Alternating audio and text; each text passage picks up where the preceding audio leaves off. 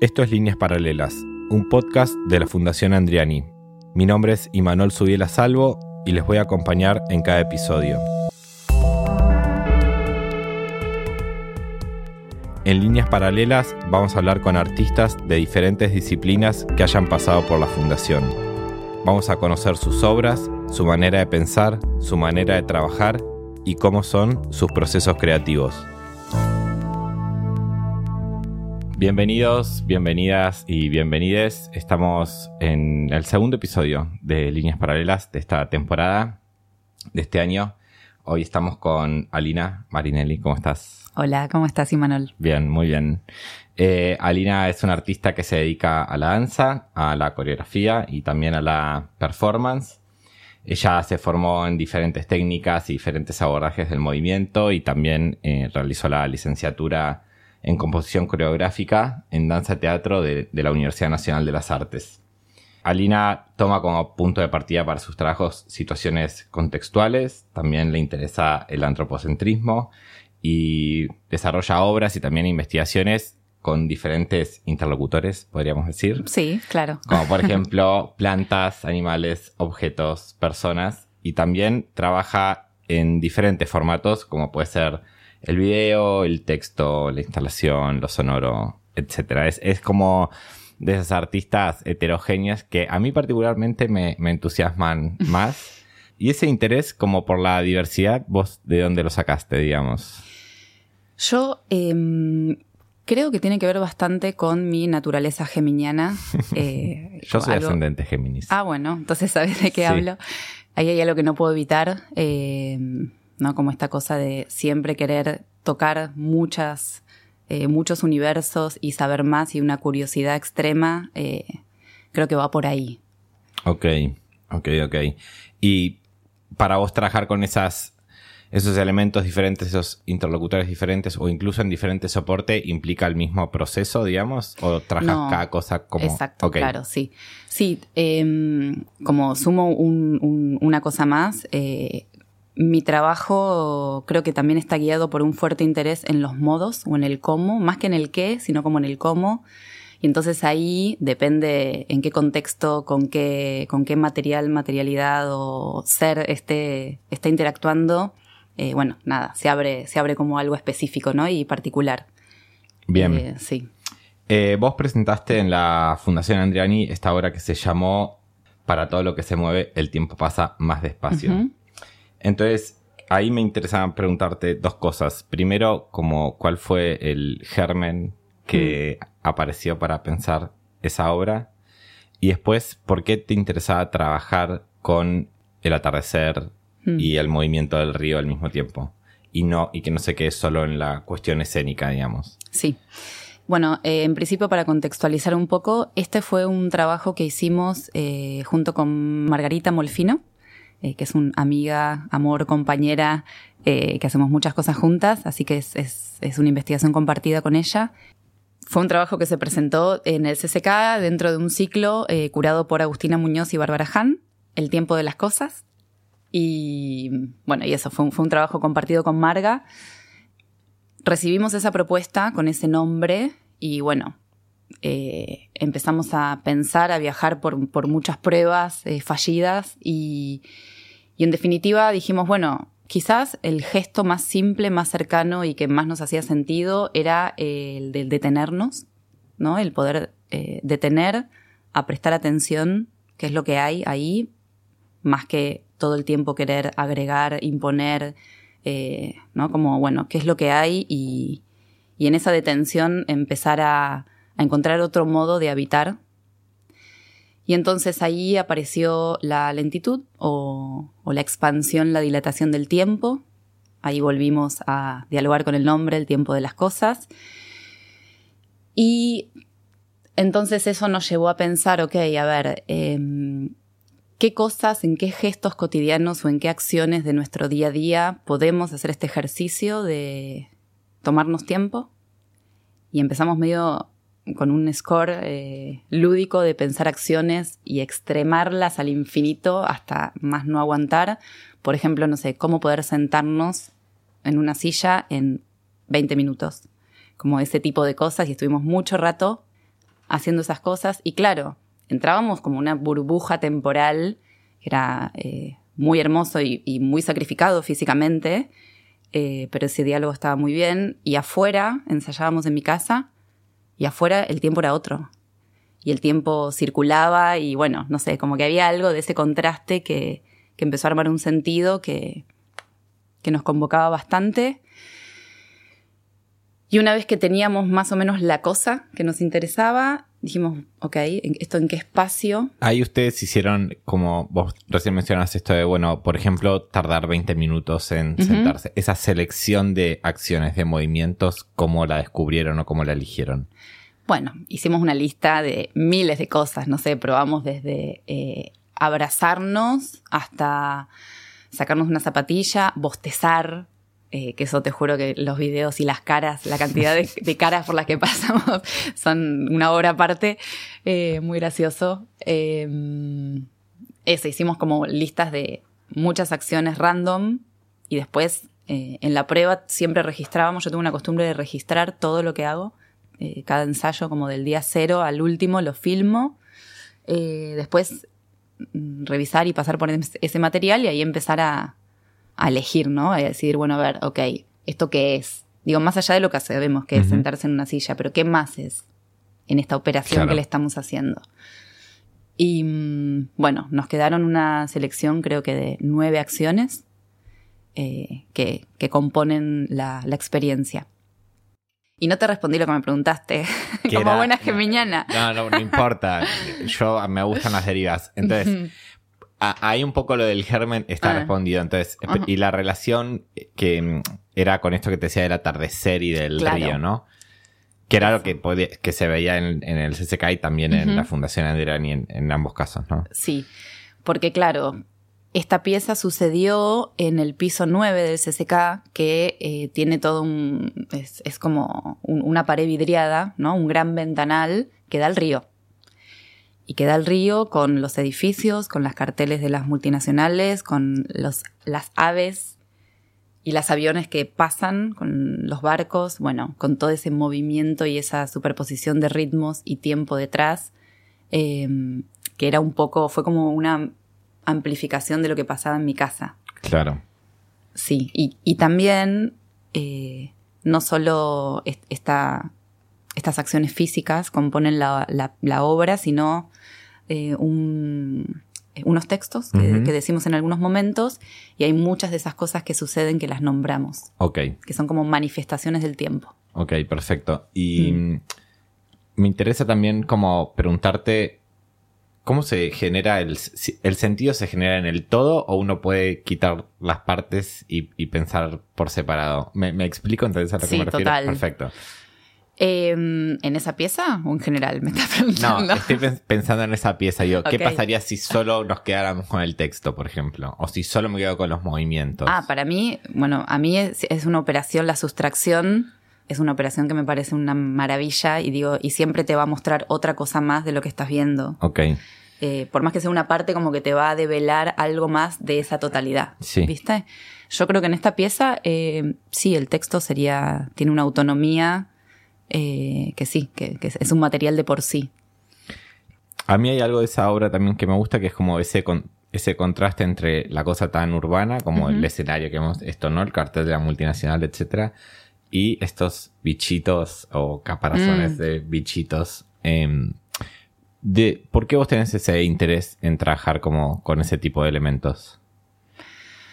Em, bueno, porque em, soy una fanática de, eh, del universo animal y vegetal primero, creo. Eh, siempre como, no sé, como tuve mejores amigos animales. eh, sí, me dio una debilidad por los animales bastante. Y no, y también tiene que ver con un interés de eso, de, tener otros interlocutores, otros compañeros colaboradores, mejor dicho.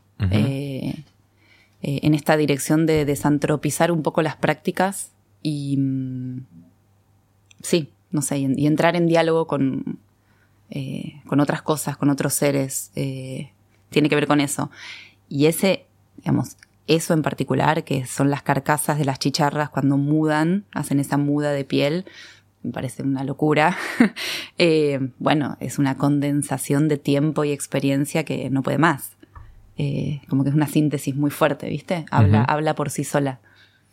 No, y también es la idea del paso del tiempo, eh, ¿no? Como hecha caparazón, por así decirlo, digamos, ¿no? Como, bueno, dejo esto y ahí queda un momento de mi vida y sigo otra cosa. Sí, total. Em, recién mencionabas esto de, bueno, de la sustracción, ¿no? Uno podría sacar el texto y del texto llegar a algo. Yo vengo más del palo de la escritura, o sea, escribo, además de conversar acá con mm. gente, escribo, trabajo en un diario. Y siempre me interesa mucho conocer como otros procesos de edición, ¿no? Como yo soy muy consciente de la edición de la palabra y quería preguntarte cómo se edita el movimiento. ¿Cómo se edita el movimiento? Em, a ver, tengo que pensar un poco. Está bien. Porque. Tenemos tiempo para pensar. no, bueno. ¿Sabes que yo no, trabajo tanto pensar. Bueno, trabajo. No, mentira. Te iba a mentir, mira. mentira. Eh, por un lado, eh, creo que el movimiento se edita, eh, no sé, en, una capa se puede editar con operaciones que comparte con otros tipos de materiales, como puede ser con la palabra, esto que te digo, la sustracción, la repetición, la acumulación, ¿no? Como que son operaciones bastante sustanciosas que le hacen mucho al movimiento y a eso que se mueve. Em, pero después también, y vuelvo a traer algo que dije antes, eh, creo que los modos son como un elemento fundamental para editar. ¿Qué serían los modos? Digo, el cómo haces lo que haces. Incluso ahora digo que, lo estoy, me estoy escuchando diciéndolo, digo, para todo, ¿no? Cómo decís lo que decís, mm, digo, es una edición full. Cómo haces lo que haces es una edición full digo, el movimiento y el cuerpo, me parece que el cómo es, es ahí un, una punta que edita mucho. Y ese, ese cómo lo pensás en esta superposición de formatos, lenguajes, ¿no? Digo, bueno, tenemos música, pantalla, movimiento físico, etcétera. Ese cómo adentro de una obra tuya es siempre el mismo. Con ese cómo voy a editar el movimiento, el texto, la imagen. No, para mí el cómo dialoga con la cosa. Ok. Sí. Ok. sí. Y, también ese es, un lindo proceso que en la danza em, e, está bastante presente en general, que es eh, darle el tiempo suficiente a entender la particularidad y la especificidad de las cosas. Ok. Eh, sí. Ahora, quería preguntarte también como, este, recién mencionabas lo de los animales, ¿no? Como, bueno, tuve mejores amigos animales. Eh, y tu trabajo está como bastante conectado con cierta idea del orgánico y de lo natural. Mm. Pienso en esta obra que hiciste con las piedras, que de mm. hecho me, gustaba que en los créditos decía creación de dos puntos, nombres propios, nombres propios y 45 piedras, como que la piedra era un sujeto, eh, o se pensaba así.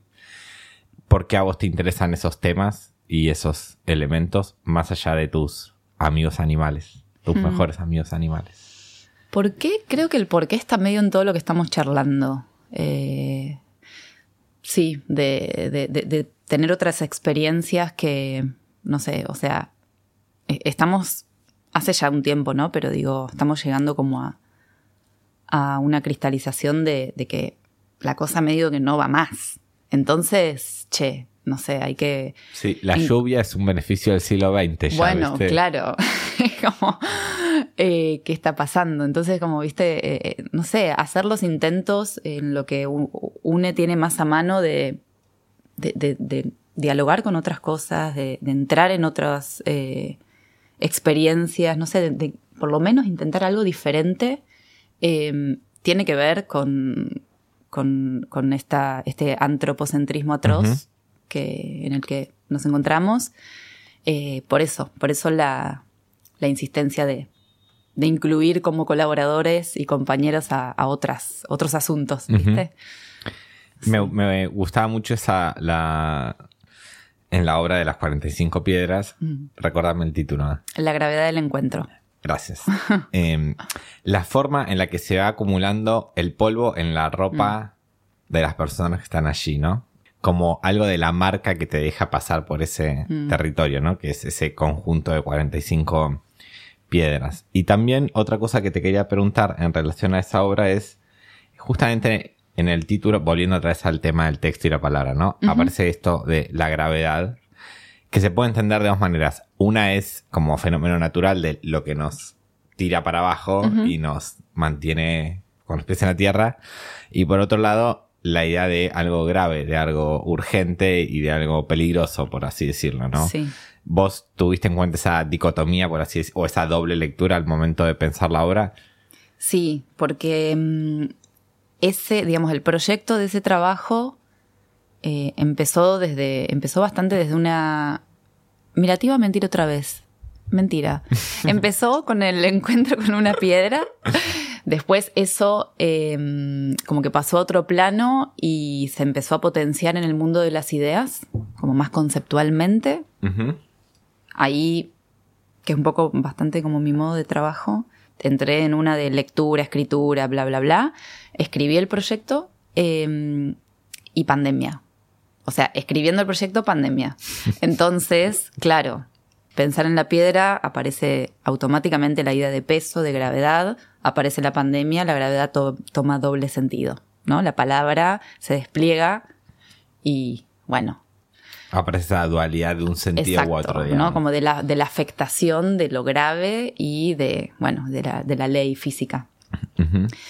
Y todo eso en relación con el encuentro, porque el trabajo como que tiene, eh, bueno, está, está ahí apuntalado bastante en, la, en el sentido del encuentro, pero no un encuentro de compartir un espacio físico, ni de un encuentro más superficial, sino que es realmente eh, encontrarnos, eh, encontrarnos en un hacer.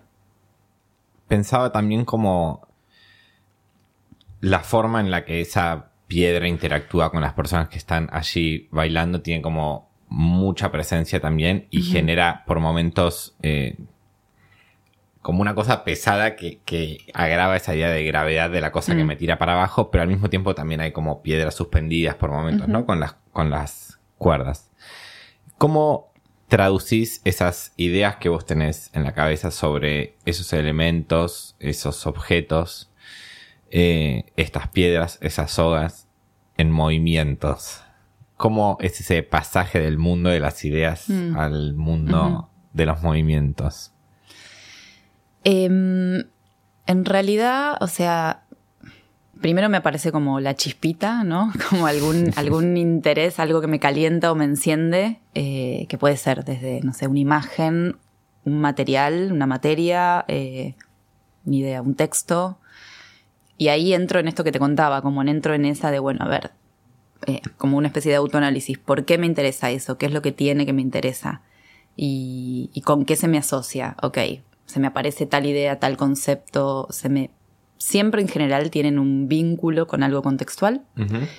Eh, y entonces ahí empiezo un poco a leer, a escribir, a investigar. Y después cuando tengo algo que para mí es mm, como un- un- una tierrita donde pisar, algo más sólido, empiezo a inventar algunas acciones o pruebas o prácticas físicas, aunque sean muy... Y so- vos sola, digamos. En general no. Yo trabajo bastante mm, colectivamente. Me interesa bastante lo colectivo.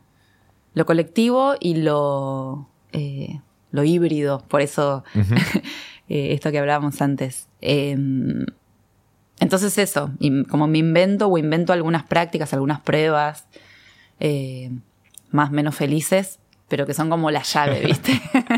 Eh, ¿Cuáles serían las más felices y cuáles serían las menos no, felices? bueno, felices en el sentido que decís, ah, no puedo creer lo que acaba de pasar, claro, es por ahí. Ok, ¿viste? perfecto. Como una Y las menos de felices son, claro, que es lo que en general no pasa. Sí, sí.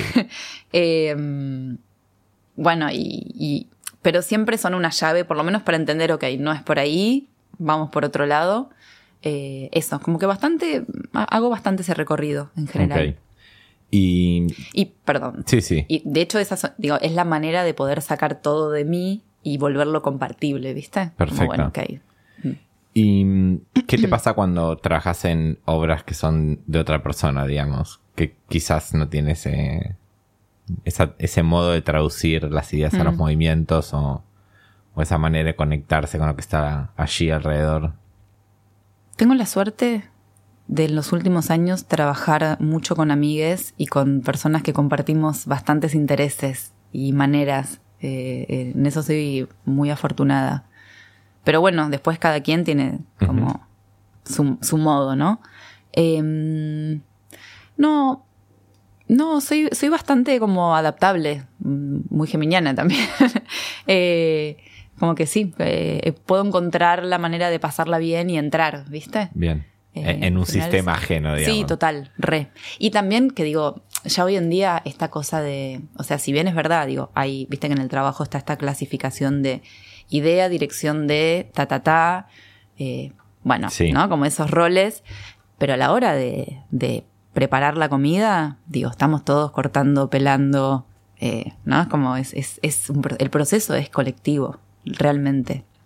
Quiero tirar un poquito más de, del hilo de esto de cómo pensar y cómo editar una obra cuando se trata de algo performático del movimiento.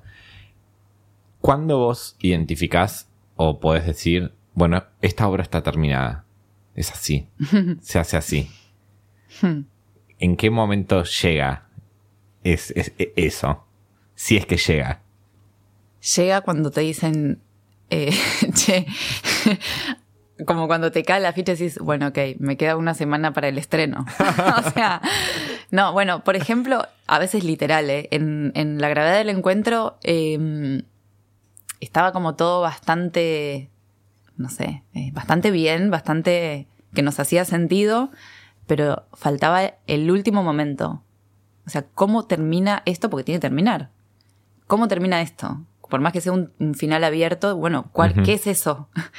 Eh, y el día anterior al ensayo general, o sea, ensayo, ahí sucedió, al día siguiente ensayo general y el siguiente estreno. Dos días un día antes del estreno, dos días antes del estreno, ahí rompiéndonos la cabeza y haciendo pruebas, finalmente pasó y dijimos, ah, ok, vamos con esto. Sí, como una cosa más intuitiva, digamos. Como algo más intuitivo, colaborado bastante porque ya no teníamos más margen de tiempo, pero. era, era, pero era ahora o era ahora.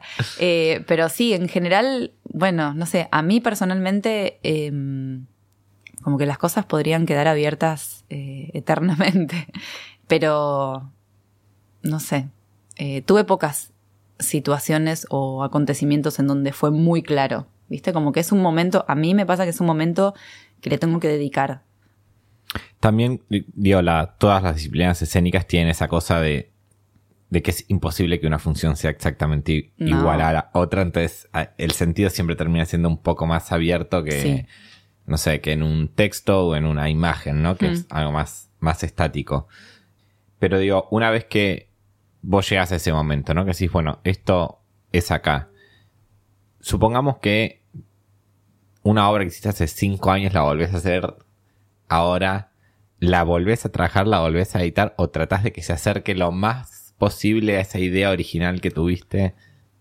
Em, trabajos míos todavía no me pasó de mucho tiempo como, viste, eso es una pena porque en la danza, que es algo muy de la danza, em, las cosas duran muy poco. y quiero decir, eh, trabajas un montón, estás un montón investigando en proceso para hacer, para compartirlo muy poco con el mundo exterior. Eh, no pasa mucho la, idea de reponer, ¿viste? Claro. Digo, algunas cosas, digo, a las compañías le pasa, como a otros formatos de, grupos de trabajo les pasa, pero. Eh, y justo ahora, eh, a fin de mayo, me va a pasar eh, con un, trabajo que hicimos con un grupo de amigues y lo dirige una amiga. Em, pero bueno, no entramos en esa, pero estamos con esas preguntas. Bueno, ¿qué es hacer esto hoy? Otra vez. ¿No? Como traemos una obra que hace, no sé, siete años que hicimos. Eh, con otros cuerpos, además, porque uno no es la claro, persona que hace siete años. O sea, todo es otra cosa. Sí. Bueno, volvemos al punto de partida, ¿no? La idea del paso del tiempo también hay como y también pensaba, bueno, vos estás en, en, esta invocación a Pina Bauch, ahora el demonio, em, que entiendo fue un proceso que arrancó hace bastantes años y que recién llegó al estreno como bastante tiempo después de que originalmente se, se empezó a pensar. ¿Cómo fue ese proceso como de tantos años y llegar a esa obra? Em, fue muy intenso.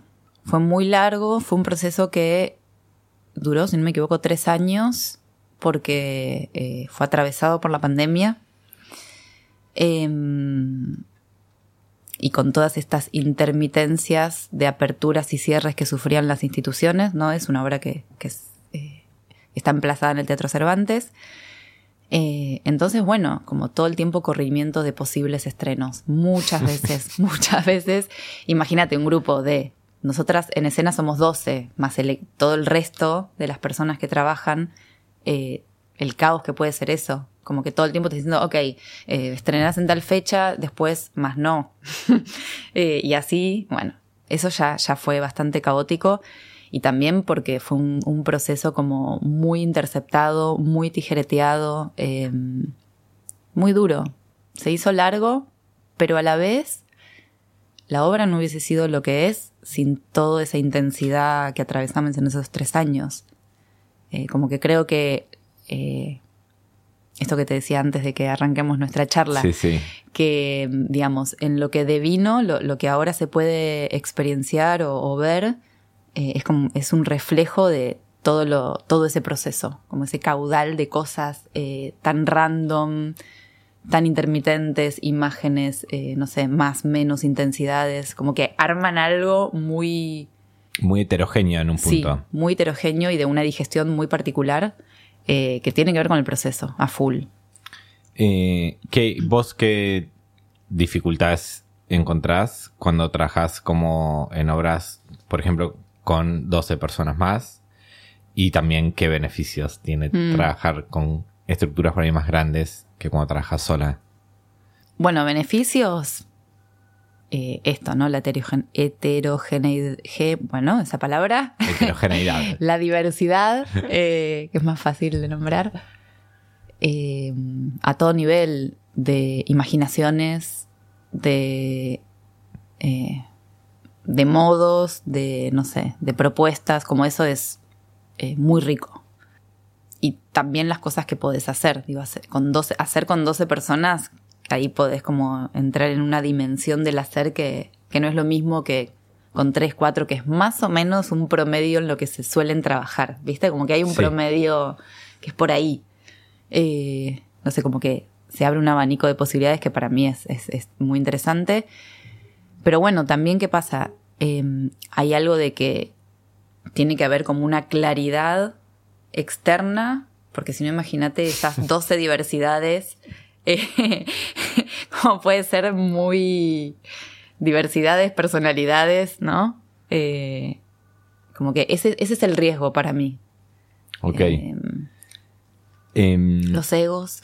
Bueno, de están allí en el aire todo el tiempo. sí, sí para terminar, ¿por qué quisiste ser bailarina? Sabía que iba a llegar esa pregunta. Yo no quería ser bailarina. Me tocó. Un poco sí. Eh, porque, bueno, después lo decidí, obvio, ¿no? Eh, ¿no? Nadie me está obligando a que todavía siga en esto.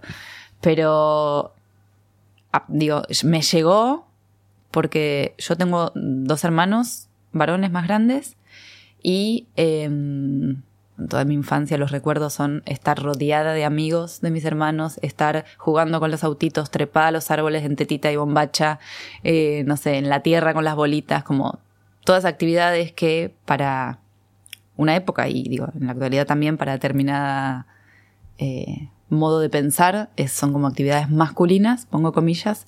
Eh, bueno, jugando a la pelea.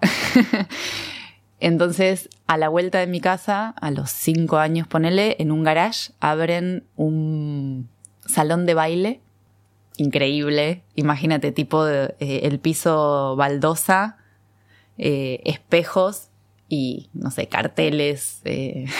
Wow. Eh, em, y mi mamá dice, listo, ya está, es esta. Como una actividad, el problema una actividad femenina, la danza para la nena, y ahí me mandó a bailar eh, Beatles y Yuya. Eh, Y yo medio que al principio iba porque, bueno, qué sé yo, geminiana sí le digo que sí a todo casi. Y después me recopé, obvio. ¿Y seguiste haciendo siempre, digamos? Como Sí, en no la corté. adolescencia. Ok, Seguí siempre, sí. ok. ¿Y ahora qué te pasa cuando.? Porque digo, hay una distancia entre lo que haces ahora y Yuya, digamos, ¿no? Eh, Amo a Yuya igual. Claro, pero digo, conectás también como con esos géneros populares, por así decirlo. Sí, re. Ah, me encanta bailar, me encanta la fiesta, digo, sí. Total. Sí, sí. Genial. No Eh, todo es tan eh, conceptual y. No, no, eso, lo, Sí, eso lo, sí, lo- sí. lo puedo entender, lo puedo imaginar también. Sí, re. Bueno, gracias Alina por No, haber a venido. vos. Un Eh, placer. igualmente, muchas, muchas gracias.